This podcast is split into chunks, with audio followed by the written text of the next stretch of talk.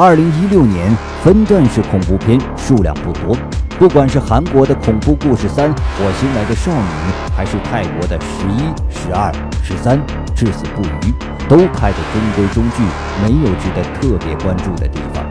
倒是《恐怖假日》这部以节假日为主题的分段式恐怖电影有点意思，虽然内容无非是杀人狂、邪教、异形等老生常谈的内容。但就完成度和综合水准而言，还是比同年的军团作战同类影片《二十六种死法二点五：暗和大案》要高出一个级别。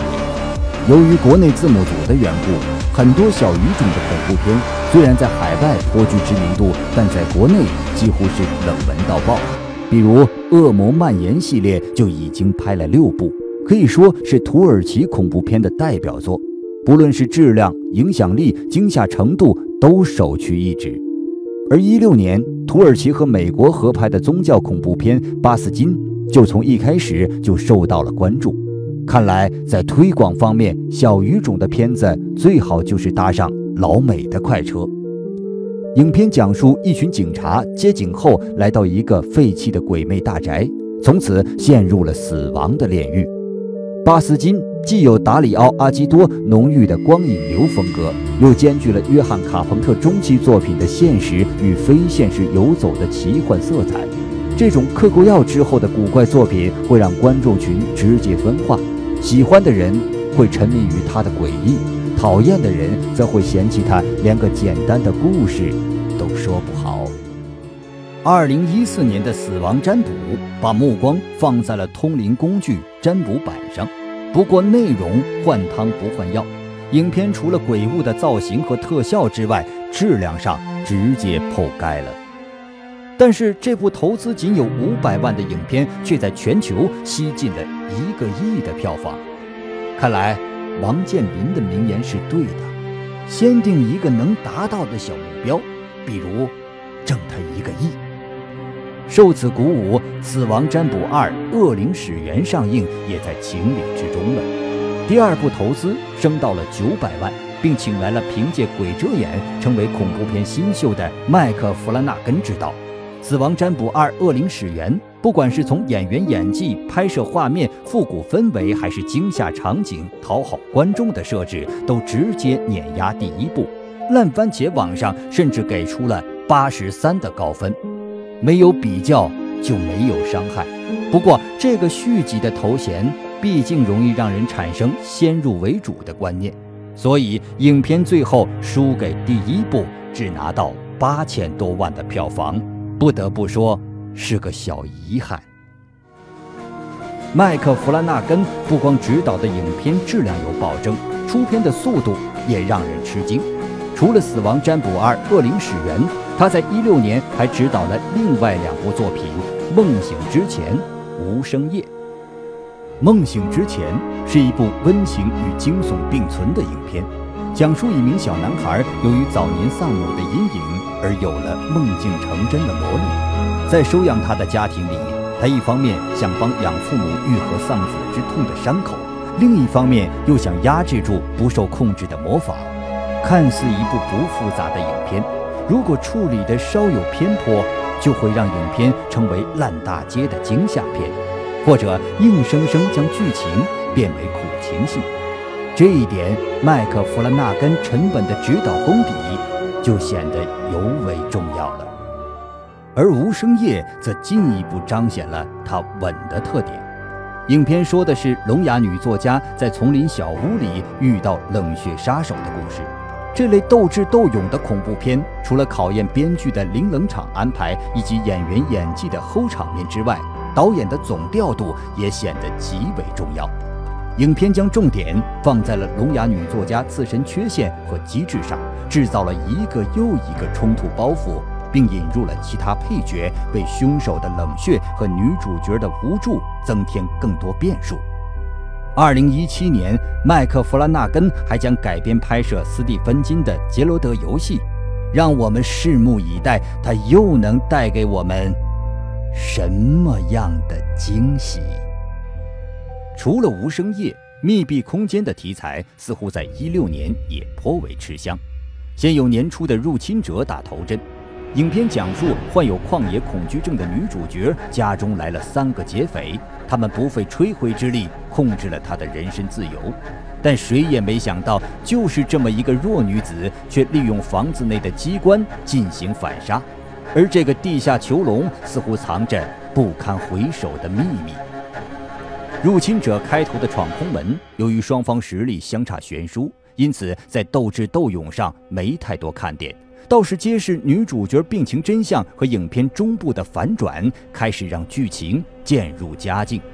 不过，三个盗贼从猎人彻底沦为猎物的情节，让故事叙述上出现了断崖，过渡的不是特别完整，因此入侵者给人的感觉还是不太过瘾。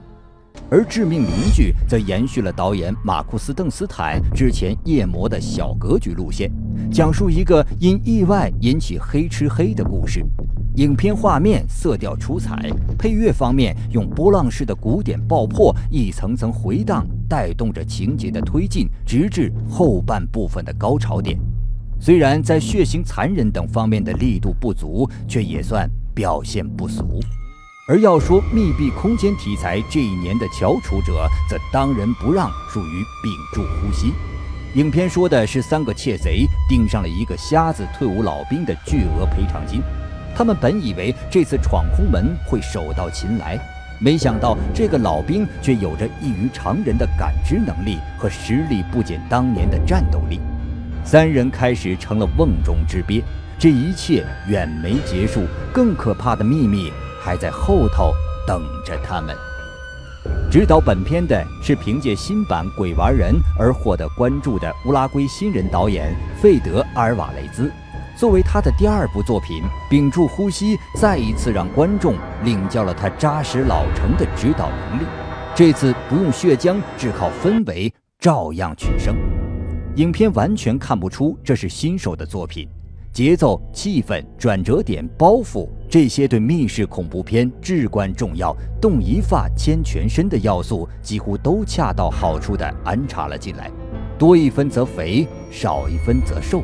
如果用女人来形容这部影片，估计就是卡戴珊这样的级别了吧。而从观影角度而言，观众的切身感受也跟片名不谋而合。毕竟，在感官共鸣上征服看客，也需要高超的记忆。请大伙儿拿出小本本，记好这位导演的名字，密切关注他之后的作品。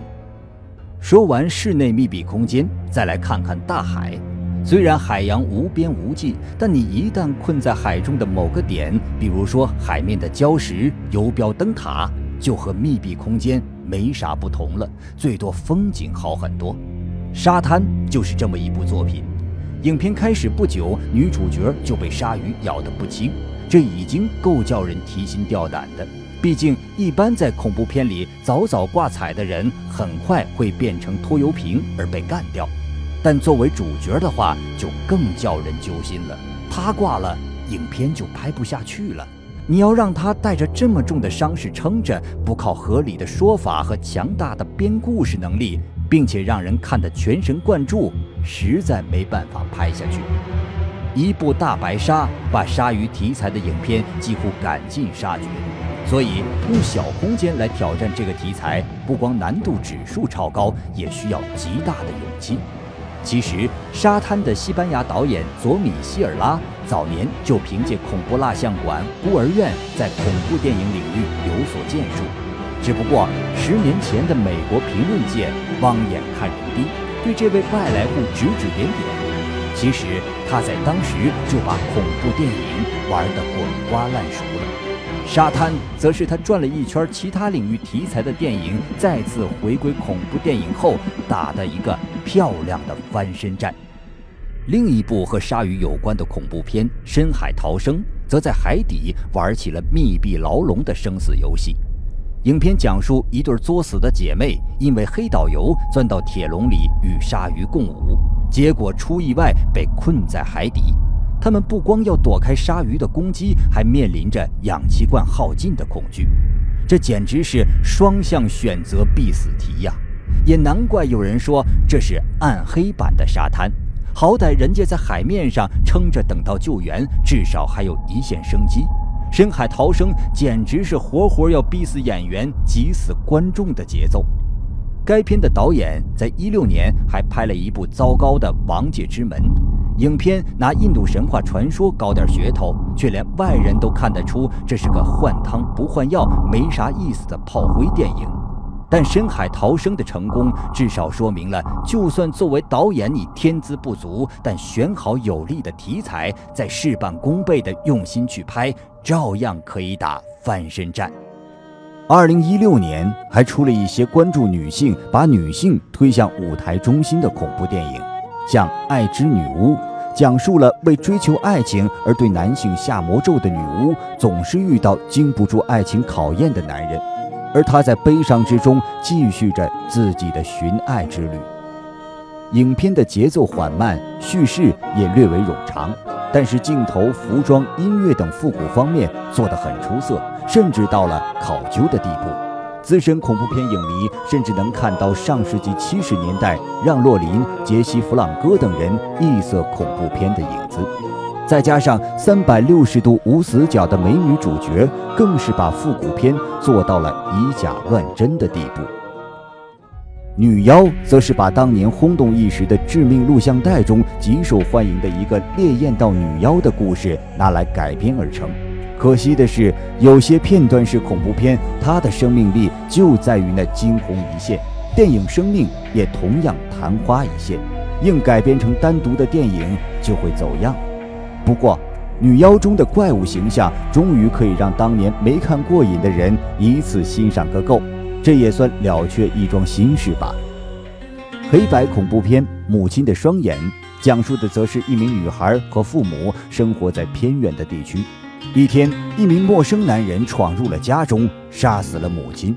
随后赶来的父亲囚禁了男子。而随着时间的流逝，父亲的病逝，孤独的女孩开始将被囚禁男子当作宠物般的朋友进行饲养，但终究。他对爱的扭曲理解，让他孤僻的内心变得更加畸形。母亲的双眼是部处女作，一经上映，迅速以自己的风格在文艺恐怖片领域占有一席之地。和大多数文艺片枯燥难懂或者过于意识流不同的是，母亲的双眼骨子里还是上世纪七八十年代的美国乡土杀人魔恐怖片。在这个基础上进行文艺风的改造，就获得了意想不到的好评。提到杀手，恐怖电影圈里另一个宠妻狂魔萝卜僵尸，一六年他的新作《三十一》依旧是他巅峰代表作《千尸屋》系列的风格，换汤不换药，一群人上辈子修来的霉运遇上另一群变态，不得不进行反抗，进行生存。影片开头，一个变态杀手喋喋不休的个人演讲，随后没什么太多过渡，直接把一群遇害者丢进了斗兽场，再安排变态选手上场，随后推出 BOSS 选手，整部电影就跟玩儿似的。期待萝卜僵尸再创辉煌的人要失望了，他依旧是那个我行我素、坚持自己想拍的风格、一条道上走到死的人，就连影片结尾，他还是抄袭了自己的《千尸屋》。萝卜僵尸骨子里绝逼不是一个不思进取、炒冷饭的家伙，这一点在他的两部风格截然不同的《万圣节》上就能看出来。他拍得出别的作品，而且还不错，只不过他就是喜欢炒冷饭而已。我不是连环杀手，则把目光投放在了普通小镇上，接二连三的离奇命案开始让在殡仪馆兼职的男主角产生怀疑。随着跟踪追查，他开始锁定了目标。也许有人觉得这部影片有点拖沓，事实上，这就是影片要营造出的效果：一个不大有生气的小镇，对什么都不大提得起兴趣的男主角，就这么日复一日在这个平凡的不能再平凡的地方生活。哪怕出现了连环杀人案，也早已叫人麻木。而影片在两个老人相约去钓鱼，却出现了神秘转。凶手的身份互换，并出现了异形之手的那一刻，你就该知道这部片子没那么简单。作为爱尔兰和英国的合拍片，一本正经的说故事中，就算出现再离奇的东西，也再自然不过。即便是被真相震惊到的男主，也很快调整状态，接受事实。这就是很多人觉得影片太突兀的原因。其实，每个地方的恐怖电影都是和各地文化差异有着密切的联系。你不习惯，并不影响影片本身的质量。更何况，我不是连环杀手，说到底还是一个关于爱情和陪伴的故事。您想看杀戮片，那真是有点选错片子了。《恐吓运动》是一部颇具创意的杀手电影。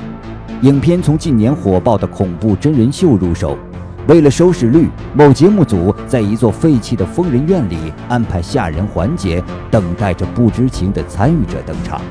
而此人却偏偏是这之前的病人。故地重游受到刺激之后的他，开始发狂追杀拍摄小组成员。但随着剧情发展，这个精神分裂的病人。却是剧组安排的，拍摄小组成员则成了真人秀的主角。正当节目按计划进行的时候，真正的杀戮却开始了。更多戴着面具的怪人开始加入进来。恐吓运动利用恐怖真人秀和真实杀人环节，对观众进行双重惊吓。螳螂捕蝉，黄雀在后，一环紧扣一环，反转再反转，可以说。导演和编剧都在这里花了很大的心思。不过，自从影射暗网的杀人团伙出现之后，各种悬疑就开始容易被猜到。如果女主角最后直接黑化进行反杀，也许会更惊。此外，一六年恐怖电影圈还有个颇有意思的现象，大家都知道，美国埃米提威镇有个著名的凶宅。据此拍摄的《鬼哭神嚎》系列可以说是大名鼎鼎，而因为这个镇是真实存在的，所以各种以此为题的影片层出不穷，全都冠上艾米提威镇的大名拍鬼屋电影。反正谁规定这个镇上就那么一家鬼屋，我就要打打擦边球，说镇上有别的鬼屋，你不服来战呢？所以这一年，鬼哭神嚎无处可逃，鬼哭神嚎遗产，鬼哭神嚎惊魂，鬼哭神嚎尽头，全都一窝蜂的涌现出来，心疼我正宗鬼哭神嚎系列呀！最后又到了我们尖叫影院一年一度的烂南瓜奖颁奖时刻，以此来表彰过去一年那些呃糟糕的影片。以下烂南瓜奖获得者不分先后顺序：摩根。和二零零九年的人兽杂交一样，好像只要涉及女性人工异种的造型，就必须是两眼间距很宽，跟条鱼似的。虽然裹着科幻恐怖片的外衣，希望能解剖人性、反思科技与人的关系，种种巴拉巴拉有内涵的东西。无奈，作为处女作，导演底子太薄，即便是异形之父雷德利·斯科特的小儿子这重身份，也无法让影片骨子里摆脱八十多年前畸形人用扭曲的五官让人不安的老路。对了，美国电影开始动不动就展现几句中文，显得与众不同。放满敬意，壮狗式，也真是厌倦了。特里乌，达伦·林恩·鲍斯曼的成就。永远超不过《电锯惊魂》那几部续集了。他有很多不错的点子，却总在指导恐怖电影的时候找不到调。如果是在《电锯惊魂》里，这些点子都可以成为不错的杀人亮点，但在别的恐怖片里就显得很混乱。一个包袱需要一个合适抖他的人，但是他的长处显然不在说好故事上。有好点子，但无法驾驭，这是永远的硬伤。米兰达街六号，凭借《狼溪》系列打响知名度的澳洲导演克瑞格·麦克林恩，依旧没有逃脱一进好莱坞就水土不服、先干一碗翔、拍部大烂片的魔咒。《米兰达街六号》讲述的是在户外乱捡东西，顺便把邪恶的东西带回家的老掉牙故事。全片没有任何出彩的部分，也没有发挥导演特长的地方。不过，看在克瑞格·麦克林恩2017年最新作品《贝尔科实验》的精彩表现，估计米兰达街六号又是胳膊拧不过大腿，作为好莱坞电影公司官宦主义的牺牲品。带我回家。过去的一年，鬼片专业户泰国无论是数量或者质量交出的作品都达不到及格线。恐怖片《带我回家》虽然寄出了国民大帅哥马里奥玩起了鬼打墙的故事，但故事剧情的老套、人物塑造的单调乏味、镜头拍摄剪辑的杂乱无章、各种教科书式的失败之举，直接把这部作品送进了烂片荣誉殿堂。新版《女巫布莱尔》翻拍经典恐怖片，一直是个吃力不讨好的活儿不过多多少少还是能赚进不少钱的。毕竟在这个快餐时代，小年轻们都懒得看原版，或者觉得经典老片落伍了不时尚。虽然新版看完后骂得最起劲儿的还是他们。新版《女巫布莱尔》也是这样，在剧情上和老版几乎没有差别。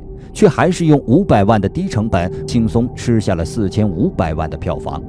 虽然新版的所有看点只在结尾部分那个恐怖的小木屋里，也许这样的影片在票房上是成功的，但这种杀鸡取卵的做法，则对恐怖电影业产生了不少负面影响。新尸骨无存。如果说新版《女巫布莱尔》勉强算来还有亮点的话，翻拍自经典恐怖片《尸骨无存》的新《尸骨无存》，实在看不出有任何理由去浪费时间拍摄发行。原版中经典的场面，它没有再现好；新版中原创的替换部分，又完败给之前的情节。演员没特点，场景选不好，镜头也糟糕。如果是部粉丝致敬作品也就算了，就连《尸骨无存三：零号病人》在他前面，都成了教父级别的史诗电影。回顾二零一六年，我们通过两期节目为大家列出了值得观看或收藏的影片，目的就是尽可能将好的作品入库。毕竟一口气连着看恐怖电影，难免会出现不同类型、不同质量影片的下意识比较，而这样对影片本身而言也不大公平。当你看完一部满分的恐怖片之后，紧接着看一部九十五分高分的恐怖片，那也会让你觉得。后者不咋地，所以看恐怖电影还是要慢慢来，稍微给他留点时间去消化和吸收。人家花了几个星期甚至几个月来拍摄的作品，我们用一个半到两个小时就草草看完，随便给个分数，实在是不厚道啊！毕竟有些恐怖片是慢热型的潜力股，需要细细品味。我们也希望挑食或者不挑食的您。都能在回顾专题中选出自己喜爱的影片。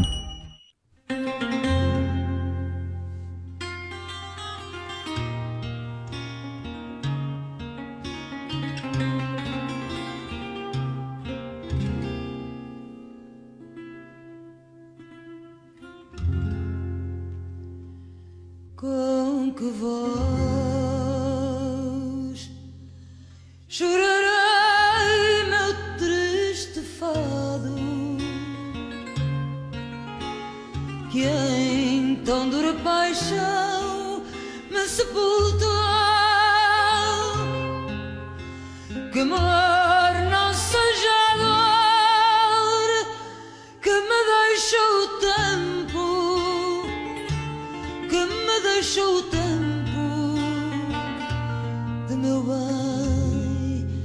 desenganar de meu bem desenganar